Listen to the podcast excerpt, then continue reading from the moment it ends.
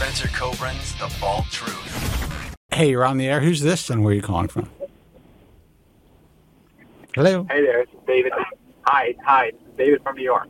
David from New York. You're going to have to uh, either switch Hello, directly David. to your phone or. Oh, let me see one second. All right. One second. Um, hi, can you hear me better now? Much better, David. Much better. All right, perfect. Oh, what? There we go. There we go. All right, got it. I was in my car. Okay. Okay, so um, all right, I was listening Okay. to the earlier caller, and uh, at first I was like, you know, I can't really can't really relate to him because my hair loss situation is much different. But then he was from New York talking about Dr. Dorin. I'm like, oh, interesting. I'm actually uh, that's where I got my first transplant from. So uh, Oh, wow. anyway, um, yeah, Okay. that was interesting. But uh, anyway, let me, I guess, brief you in with uh, what's going on here. So I had my first transplant three years ago when I was, I think, 22. I was in Norwood two. I really didn't need it. Like Dr. Dorin told me, you don't need it, but if you want it, you know, it's a, it's a risk, but uh, if you're willing to take it. And I kind of had that, uh, you know, greed before even having my first transplant. I was like, okay, well, you know, I, I, I describe myself as like weirdly educated and, and uh, uneducated about the process because I knew I was not going to go the cheap route. I knew like I was going to research a good doctor who produced good results, but I didn't really know all the terminologies and all that kind of stuff. So I was like, all right, well, I think I guess it's a safe choice. So uh, anyway, did that, and uh, thankfully worked out pretty well. So I um, now three years later, um, everything is held up. I haven't had any other hair loss. Um, all the grafts are still there. The scars here nice heal nicely. I actually got um, SMP over there to cover up, you know, the so just you know could blend in. It's like kind of a short haircut. So that's uh, I guess that's worked out pretty well. So Are, are you, are you Um, on finasteride now? Okay. no, no, I'm not. I actually got prescribed. I took it for about a month, um, but then I realized I didn't need it actually because I'm not really thinning. It was just that I, you know, was at like a Norwood two when I was about 16, and it never progressed. So I was like, all right, that's where I'm holding. And then I got the transplant at 22. So um, yeah, and everything is held up. So at this point, the reason I'm calling is because I just got a consultation recently about getting. This is where the hair loss, the greed comes in, about getting a second procedure um, just to add density. So again, I don't appear like I'm balding. No one ever called says I'm bald. I, you know, before actually I got the first transplant, I had a couple friends that say something like, "Oh, are you starting to bald?" or something like that. But it was never like, "Oh, you're balding." Um, but since then, I haven't had any of those comments. So um, I'm. It's. I don't know if it's a greed thing. I, I- I guess my question is this: like, do I have a chance of fucking things up? That's Yes. more what I'm asking. 100%. Yes. You have a you have Yes. a, you have about the same chance of fucking things up currently in your situation now as you do of having a the same outcome that you had for your first procedure. If that makes mm-hmm. sense. Okay. You have more hair now in that given area. That means you have more hair to lose in that given area, even if it's transplanted hair. Once your Right. once your scalp is compromised, it's compromised. Once you've changed the integrity of your scalp, you've changed the integrity of your scalp. It sounds to me like you had a strip procedure initially. So you, you have a, a linear scar, you change the integrity of the scalp minorly because you had one procedure, and you ha- already had to have SMP you could go mm-hmm. through that whole process. The best case scenario is you go through that whole process again. You have a little bit more hair, and you know you change the integrity of your scalp even more, lose more elasticity. You've used really precious donor hair that you may need if you do start to progress in the future. Mm-hmm.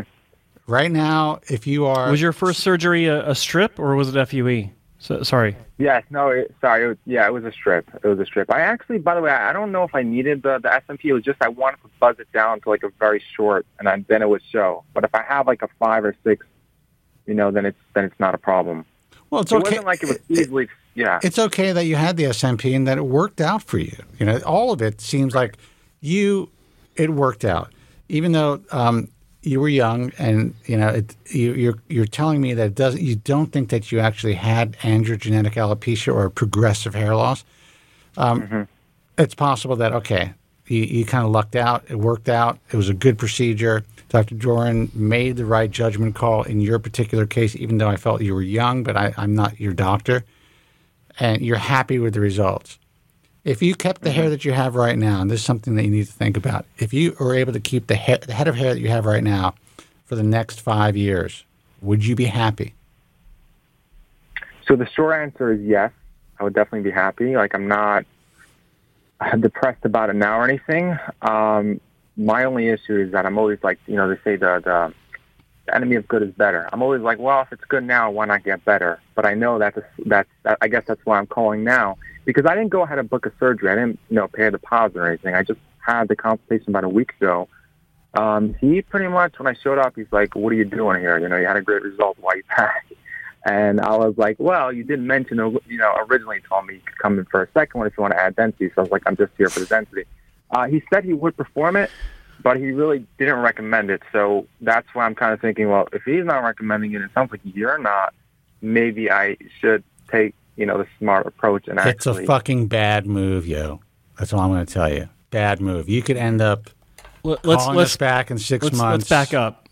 Huddled, hu- Yeah. huddled under your huddled. That's a tough word. Under your kitchen sink with a bottle of Jack Daniels, wishing that you never even thought about Look, this. You, you said earlier that when you go out, no one no one suspects that you've had a hair transplant, and no one suspects that you've that you've lost your hair. Right? And you didn't really lose your hair as a Right. Norwood two, but you just want a little more density. So the the the question is, or the question was, um, you know, can can you be happy with with where you are now? Of course, you are. You are happy with where you are now. And why risk it? Like you're you're what, 25 now? 25, yeah, correct. Yeah, you're 25 years old. You got a strong hairline. Um, you want to add just a little more hair. And I say it like that because that's almost verbatim the exact phrase that everyone says when they want like a second or third surgery. Just a little more.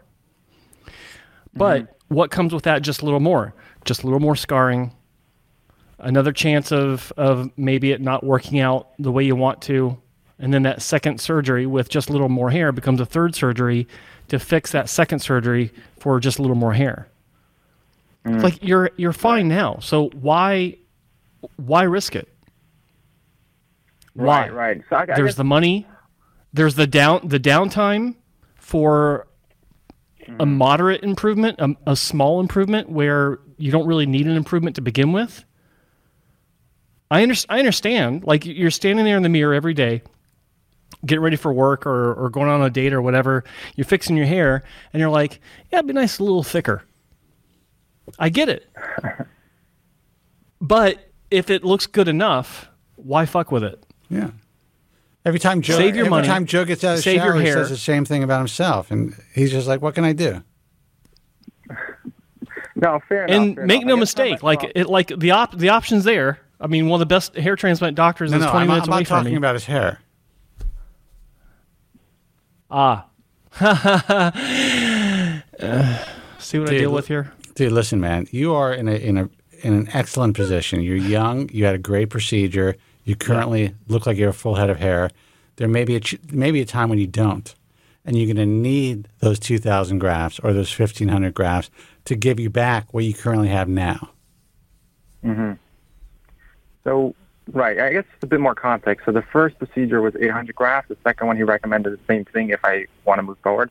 Uh, I am honestly leaning towards no because what you're saying, basically, something kind of like I had that.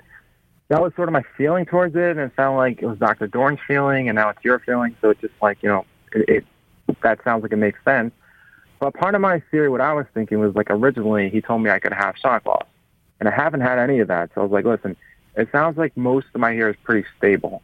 So I was like, if I don't have, Th- that's irrelevant. The stability of your current hair has nothing to do with the chances of shock loss, because there are multiple forms of shock loss. You got uh, shock loss due to the interruption of blood flow in that area, so so that can affect terminal hair that is otherwise quote unquote stable. You've got um, physical damage to the neighboring hair that can cause shock loss, um, where they're they're physically destroyed by whatever needle or blade or, or whatever is being used to make the, the recipient sites. And uh, you know, this, this, this is nothing against Dr. Dorin. I mean, it's just it's just a factor of, of life where if you have existing hair, you run the chance of some of that hair being physically damaged from subsequent surgeries, whether it's it's uh, native hair or surgical surgically placed hair before. Um, both both scenarios can happen independently or or combined. Um, y- you know, there there's uh, there- there there are several ways that that can happen. So, s- stable or not, that's that's not on the table. That that's not what um, influences whether or not your your hair goes through some sort of effluvium, whether it be temporary or permanent. Because sometimes it's temporary, sometimes it's permanent. Just depends on uh, how the shock loss was initiated to begin with. So mm-hmm. don't look at it like that because you just don't know. I mean, Dr. Dorin even said that there could be some shock loss, and it's just as just as true today as it was before your first surgery. Right. So basically, everything that uh-huh. he said before this first surgery applies to any surgery that you have after that. Let, let me ask you a question. God. Yeah. Put this in context. And no, we don't know who you are. So, did you did you ever drive drunk or buzzed after you had a couple of drinks? I honestly, I, um, uh, let me try to think. No, I really. It's like one thing I try to avoid.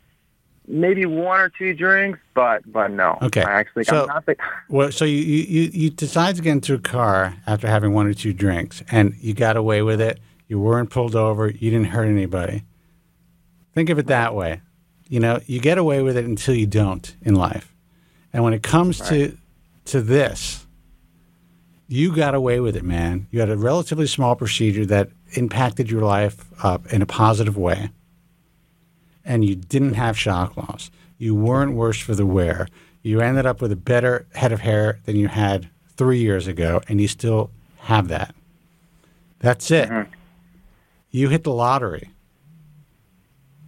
I, I, I guarantee you, I guarantee you that you are really upping your risk significantly by having another surgery now. And what I mean by your risk, your risk of being unhappy and really fucking up a good thing. So, hmm. my advice is do not do anything until you really need to. And hopefully that will be that won't be for many years. Got it. Okay, so this, I guess my final two questions, and I appreciate that. So I think honestly I will hold off for now. I don't plan. It was a complimentary consultation, so. Um, but my two questions is for now, just to add some density to the corners, you know, around the temple, just like you know where I got the original procedure.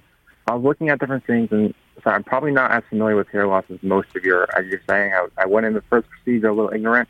Um, what kind of thing do you, uh, topic? I mean, hair fibers. What kind of thing do you recommend, just as like a temporary thing?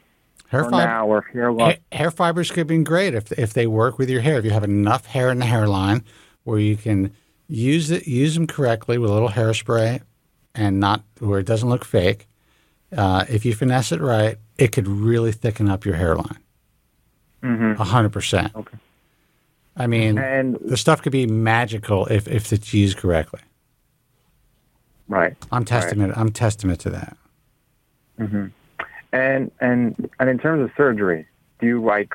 Should I check back in a few years? Like, what should I look out for if I potentially should like? Would you ever recommend another surgery, or is it should go on finasteride first? Like, what's the long term? Surgery's the last get resort. I mean, you, you you you used it as a first resort to correct what you thought was a recessed hairline.